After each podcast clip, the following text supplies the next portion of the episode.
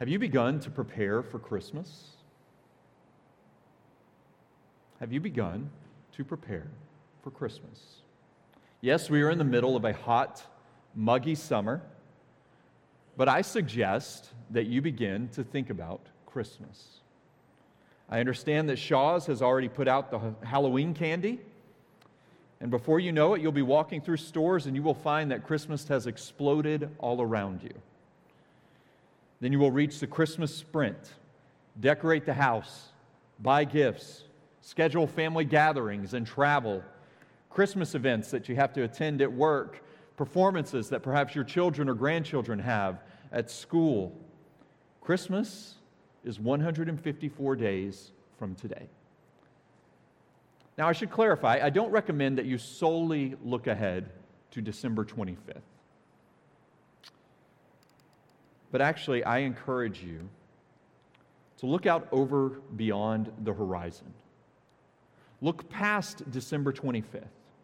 Look past the next five Christmases. Look past even perhaps the next 50 or 500 Christmases.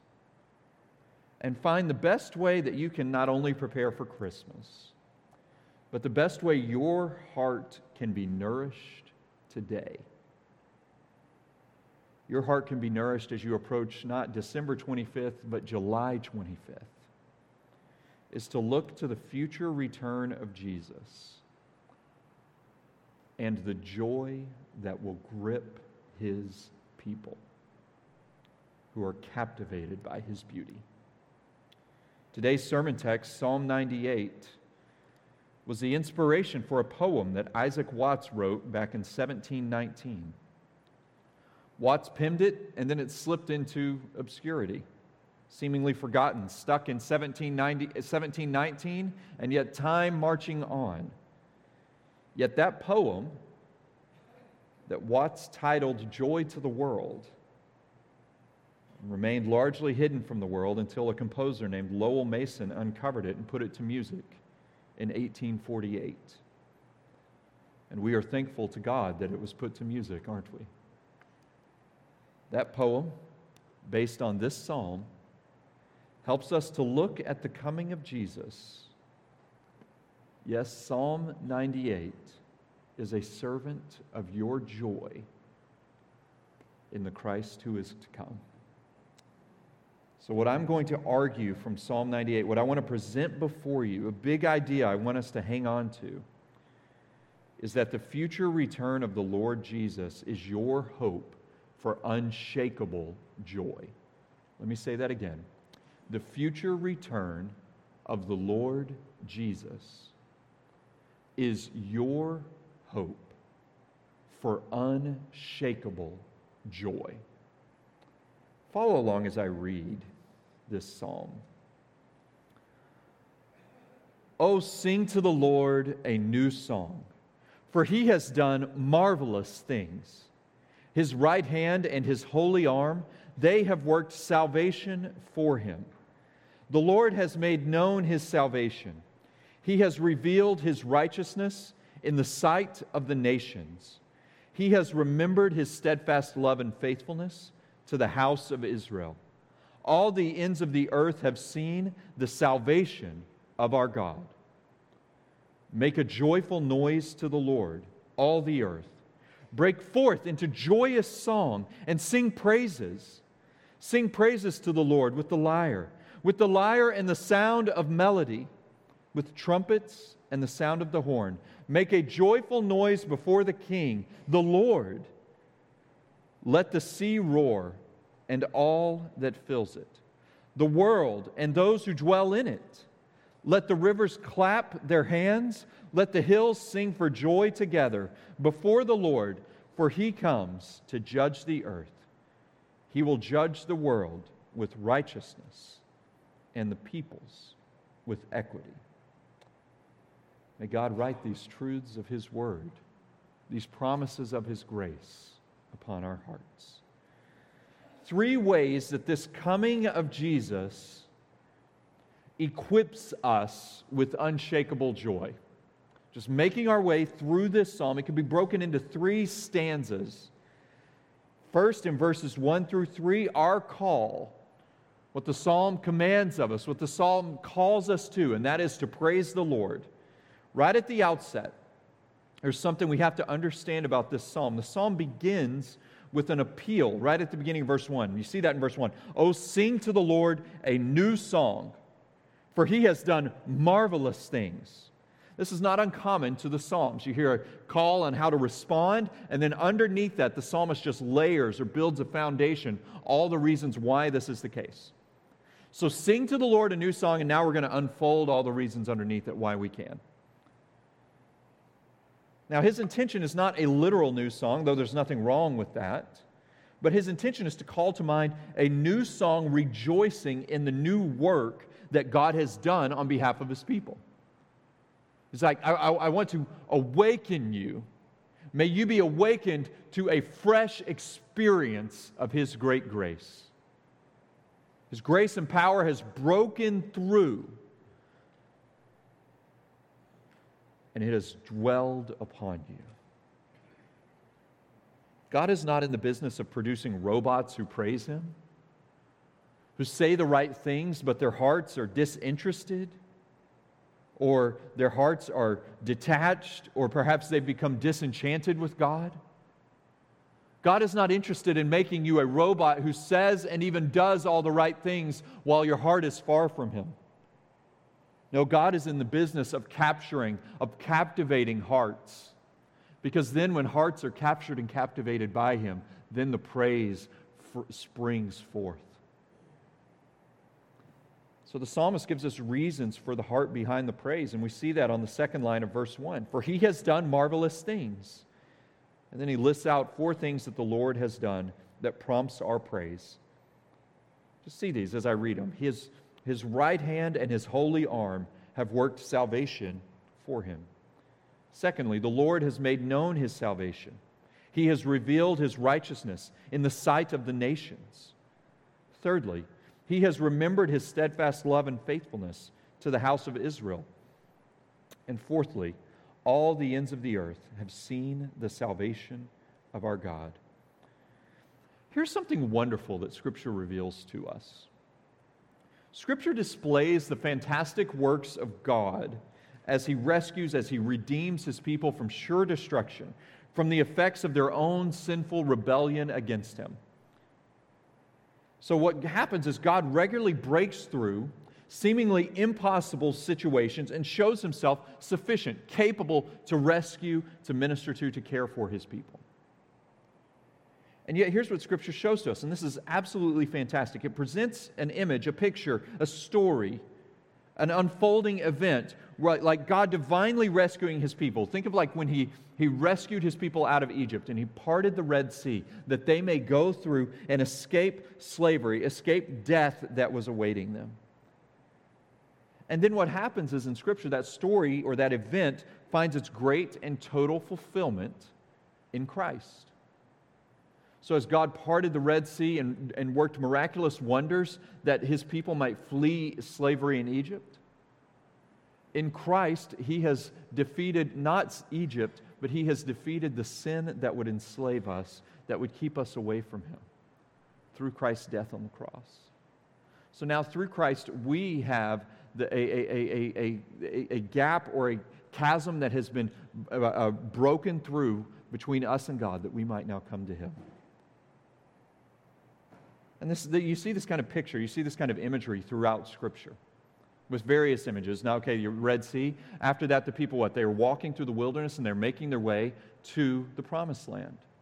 As Christians, we recognize that we are journeying towards a promised land, towards a promised rest in the presence of our King. Now, I don't know if these still exist, but, but when I was a child, there would be activity books or there would be worksheets that would have, you remember like 50 or 100 or 150 or sometimes maybe 200 if they're really uh, uh, ambitious, like little dots all on a page. And a kid would go through and just go from dot to dot, one to two, two to three, three to four, and try to make their way through. And, and what that's doing is that is revealing a picture as you go. And ultimately, it reaches a point where it gives you a final completed picture. So I remember doing those as a child. You guys, you guys remember those, right? And I remember doing those as a child. And, and sometimes it would start to take shape. And you're like, oh, that, it's a tiger. And then you get 50 more dots. Oh, and oh, actually, that tiger is actually an airplane. You know, well, you do a few more, and it's, oh, no, it's not an airplane. I got to the finished product. It's a boy doing chores and obeying his mom. Like, mom, what kind of activity book is this that you're making me do? But in God's grace, He totally reveals in Christ the completed picture of all that our Old Testaments anticipate. And so Christ does not negate or eliminate the Old Testament, but Christ fulfills. And so when we have these promises of God's salvation that He has worked, they are anticipatory in this sense, and they're looking forward to Christ who will accomplish this work in its finality. So, as the psalmist writes of the grace of God that has been worked, the steadfast love and faithfulness of God, the ends of the earth seeing his salvation, we know this is fully and finally realized in Jesus Christ, the Son of God. And so, verses 1 through 3 are a picture of people who are totally captivated by their God. We have to acknowledge the truth that you will not be captivated by what you only think you have a casual need for. One danger that we navigate in the Christian life is the threat of subtly starting to believe that we are not in desperate need for Jesus. Or starting to believe that Jesus is not capable of meeting us exactly where we are and caring for us or working in his transforming power within us. And this is why we need Christmas, is it not? In the mess and mire of our hearts, God has not stood off to the side, unwilling or unable to get his hands dirty. No, what God has done is He has entered the mess of human existence and of this world in order that He might rescue us and usher us into an entirely new reality as trophies of His grace. So you have this call to praise the Lord and this reality of His grace that has come to His people in Christ. And so what happens is that this reality produces passion in worshipers of God. This is the second point that we see in verses 4 to 6. So, a call, praise the Lord. Second, what is the condition of those who praise the Lord? They are passionate in their praise. Look at this, this, this in verses 4, and 6, 4 to 6. Make a joyful noise to the Lord, all the earth. Break forth into joyous song and sing praises. Pause there. People who break forth into joyous song are ones whose hearts have been gripped by that of which they sing. Sing pra- verse 5 Sing praises to the Lord with the lyre, with the lyre and the sound of melody, with trumpets and the sound of the horn. Make a joyful noise before the King, the Lord. Have you ever had one of those dreams that seemed as if it was so real that after you woke up, you needed a few moments to compose yourself? And say, okay, okay am, was that real? Am, am I, what, what's real, what's not? I still have those dreams, and some of you perhaps have these, where you're, you're nearing graduation from college or high school or whatever, and you find out that there's a class that you have been registered for all semester, but you have not attended it. You didn't even know you were registered for it. But you have to pass this class to graduate. Anyone else have ever had that dream? A few of us? Okay, good. Good, I'm not the only one.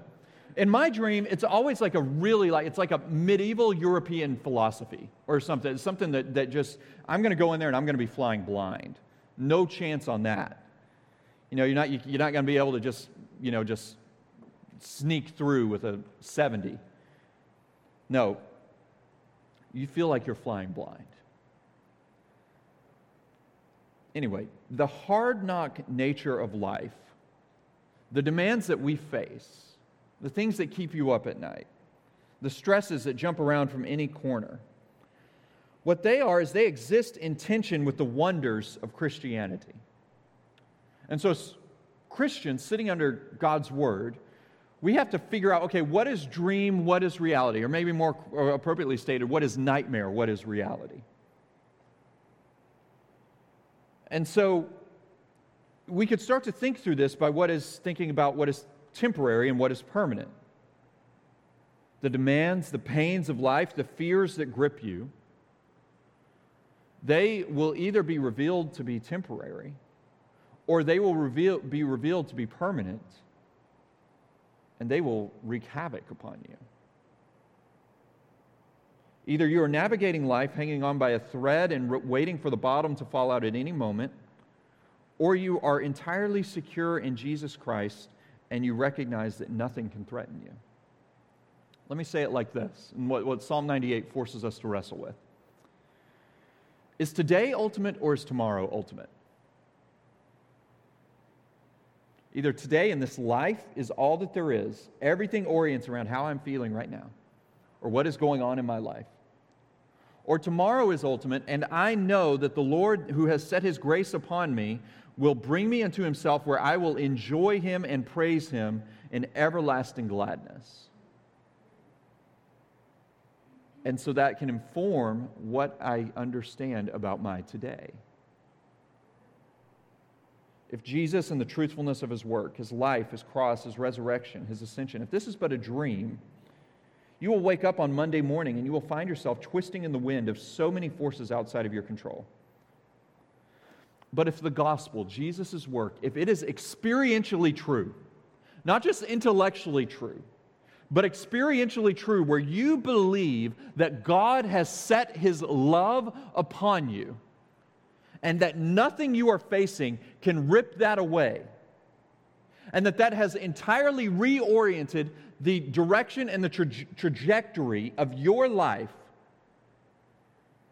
then this will fundamentally change how you understand your present moment.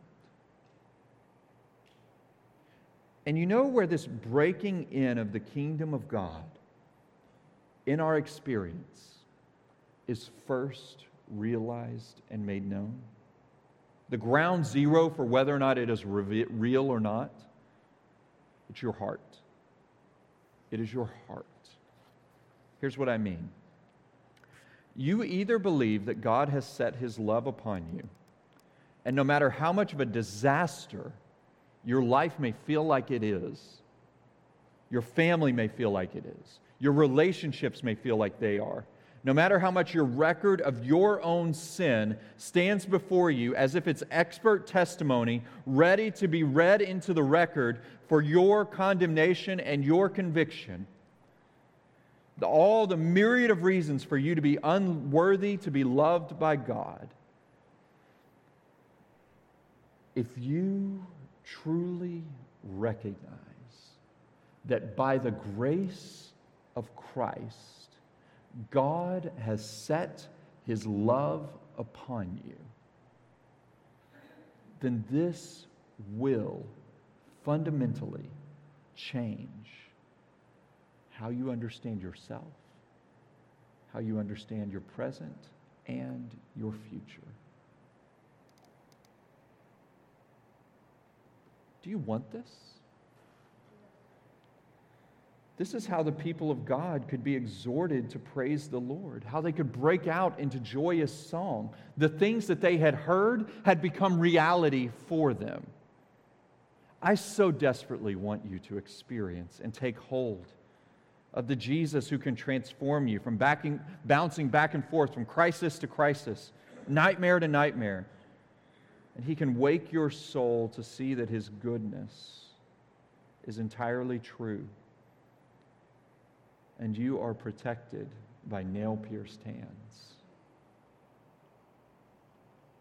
If you would like to come to know this Jesus, if you'd like to know more of this Jesus, Maybe you hear this and think, no way these promises are true. That He can change my, He can fundamentally change how I understand myself and my world.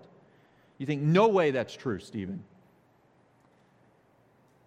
May I request, may I recommend that you even just investigate this? Examine God's Word, see what it reveals to us about Jesus. If I can help you begin to know where to start I would love to speak with you about this. Feel free to grab me after our service and we can talk about it further. Now, it's possible that some may say, Well, Stephen, I'm, I'm a Christian. I know that. I've, I've repented of my sin. I've come to Christ by faith. But passion for Him is difficult. You can't turn passion on. How do I turn on feeling? Well, let's understand a few things about this call and the passion behind it. Passion is not necessarily the loudest voices or the most boisterous examples. It's what bursts forth from the heart that truly hopes in the Lord, not the one just looking for an experience.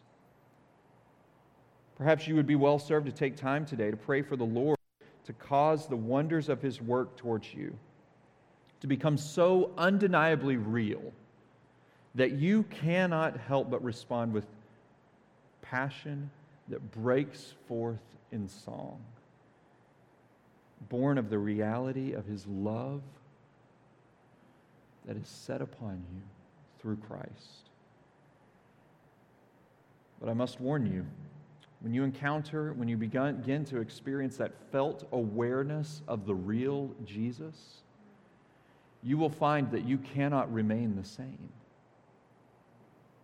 you will find that passion for Christ begins to supersede passions towards other things, begins to cause the things of this earth to grow strangely dim. But I urge you that it is all the more worth it, and He is all the more beautiful.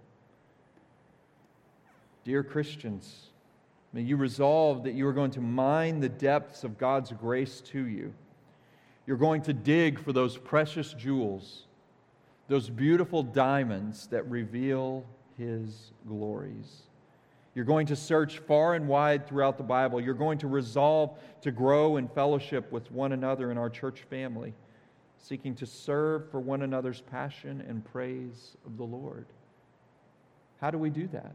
simply by encouraging one another in the faith, lifting one another up in prayer, meeting with one another, and looking at God's Word together as a means of spurring our joy in the Lord. No, you don't need, our community does not need another domesticated God. A God who blesses all of our wildest dreams and who is we think we commit, command to do our bidding. We don't need a domesticated God that we call upon whenever we think we need him and we expect him to meet our needs. We need the real God who is capable of washing us over, knocking us down, inundating us with a grace that we never tire of, with a love that is always fresh and never stale, and with promises for His grace to guard and keep us that are as real as the lunch plans you have after we leave today. A God who has made eternity and the glories of his presence so sweet and so real that they jump off the pages of sympathy hallmark cards and are stamped on your heart. This is the God that we need. This is the God that our community needs. Beginning the evening of Wednesday, uh, August 2nd, each following Wednesday throughout August, we're going to meet on Wednesday evenings at 7 to look at Scripture, to sing, to go before the Lord, to pray for ourselves as a church family, but also for our community, that God would do a work through us in causing the real Jesus, revealed in His Word, reigning in glory over us, to become ever apparent in our community, drawing people who previously had no use for Him, who thought Him to be, in, uh, thought him to be irrelevant, incapable, unable to meet their needs, to address the cries of their heart, praying for Him to become supremely beautiful and to transform lives as they are submitted to Him. I invite you, if you are able, to join me for these times on Wednesday evenings in August for us to go before the Lord in prayer for this. Now, back to our text. We have this call to praise God. We have the condition of those who praise God. They are not calloused, they are passionate, they are moved. But now I want to remember we're, we're, we're looking at the layers, we're digging out all that would give us hope in praising God. And I want to reach the bottom layer here of Psalm 98. Get to the bedrock, the foundation of our praise and our passion. And that final layer, that bottom layer, is the comfort of the promise of Jesus' return. You can look at it like this praise, passion, promise. In verses 7 to 9. We praise God because we know that one day we will see our Lord Jesus face to face and he will rule over his creation. I want you to see something absolutely stunning. Look at beginning verse 7. Look at how creation joins in this praise of Jesus. Verse 1, the people of God are called to praise God. Verses 4 to 6, it tells how they will do so. They will break forth in joyous song. Verses 7 to 9, now look, let the sea roar and all that fills it, the world and those who dwell in it. Let the rivers clap their hands. Let the hills sing for joy together. Pause here. Why does creation join together in rejoicing? Well, verse 9 tells us before the Lord, for he comes to judge the earth. He will judge the world with righteousness and the peoples with equity. What this is saying is Jesus will one day return to reign over his people. He will return and reign over all of creation. Do you recognize how truly earth shattering this claim is? He will judge the world with righteousness, He will judge the peoples with equity.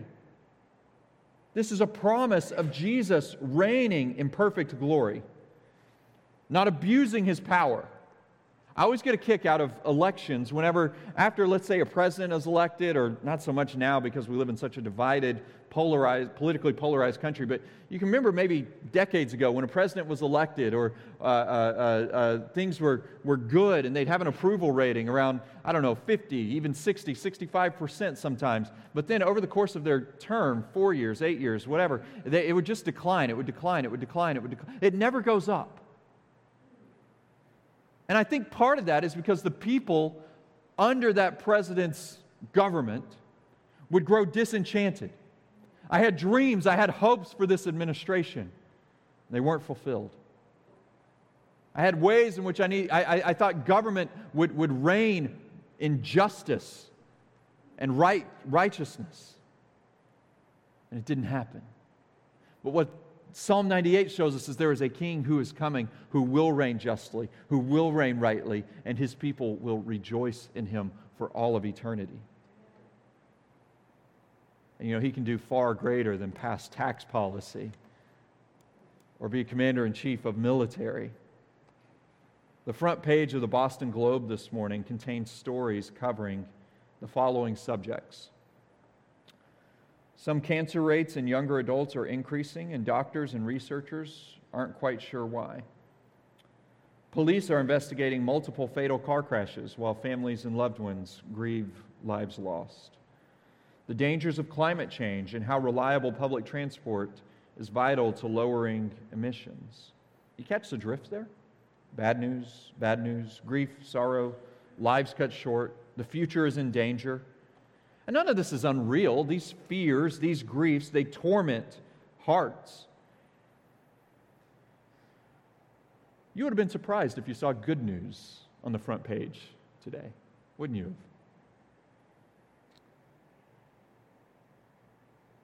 Let me ask you what does the front page of the newspaper of your heart, of your mind, reveal? What news drives you to either despair or delight? What crowds into your mind ever so quickly when you are left alone to your thoughts late at night? Or perhaps when you're on that quiet car ride, thinking, pondering, worrying, reflecting. Whatever it may be, dear Christian, may I assure you, with the confidence of what Psalm 98 reveals to us, that our Lord Jesus will one day return and he will be welcomed by all of creation, rejoicing in him. Seas that rage, temperatures that skyrocket, wildfires that burn, air quality that is terrible, inundating rains, horrible blizzards, these will all be righted in an instant when the Lord of creation returns. Hearts that are broken, marriages that are wrecked, bodies that are diseased and die, these will all be righted in an instant when the Lord Jesus returns. All who have passed away, whether it was those who came before us in the faith, even thousands and thousands of years ago, or even those who pass milliseconds before Christ returns, all who are united with Christ by faith, they will be resurrected to eternal life, enjoying his reign over creation made new. Yes, a new heavens and a new earth. This is what Isaac Watts was getting at when he penned Joy to the World. He not only wrote it that we may look back at the first coming of Christ, but he wrote it so that the church may hope in the second coming of Christ. Joy to the world, the Lord is come. Let earth receive her King. Let every heart prepare him room, and heaven and nature sing, and heaven and nature sing, and heaven and heaven and heaven and nature sing. Do you hear Psalm 98?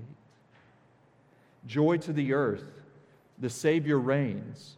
Let men their songs employ, while fields and floods, rocks and hills and plains repeat the sounding joy. Repeat the sounding joy. Repeat, repeat the sounding joy. No more let sins and sorrows grow, nor thorns infest the ground. He comes to make his blessings flow, far as the curse is found, far as the curse is found, far as, far as the curse is found. He rules the world with truth and grace and makes the nations prove the glories of his righteousness and wonders of his love and wonders of his love and wonders, wonders of his love. Do you hear Psalm 98? But more importantly than just hearing Psalm 98, does your heart see the King who is coming? Brothers and sisters, as you patiently, hopefully, joyfully wait for the Lord amidst the trials of today, do you recognize that each moment that you see the glories of the coming Christ and his sufficiency, that he will reign over the worries of your heart? Each moment of that, this day, you are storing up eternal joy for your soul. Have you begun to prepare for Christmas? For the sake of your joy, I recommend you begin to prepare. But don't just look back at the birth of Christ, look ahead to his coming return. Look to his future return and how it will serve your soul in the calamities of whatever you face now in the present. Dear Christian, the future return of Jesus is your hope for unshakable joy.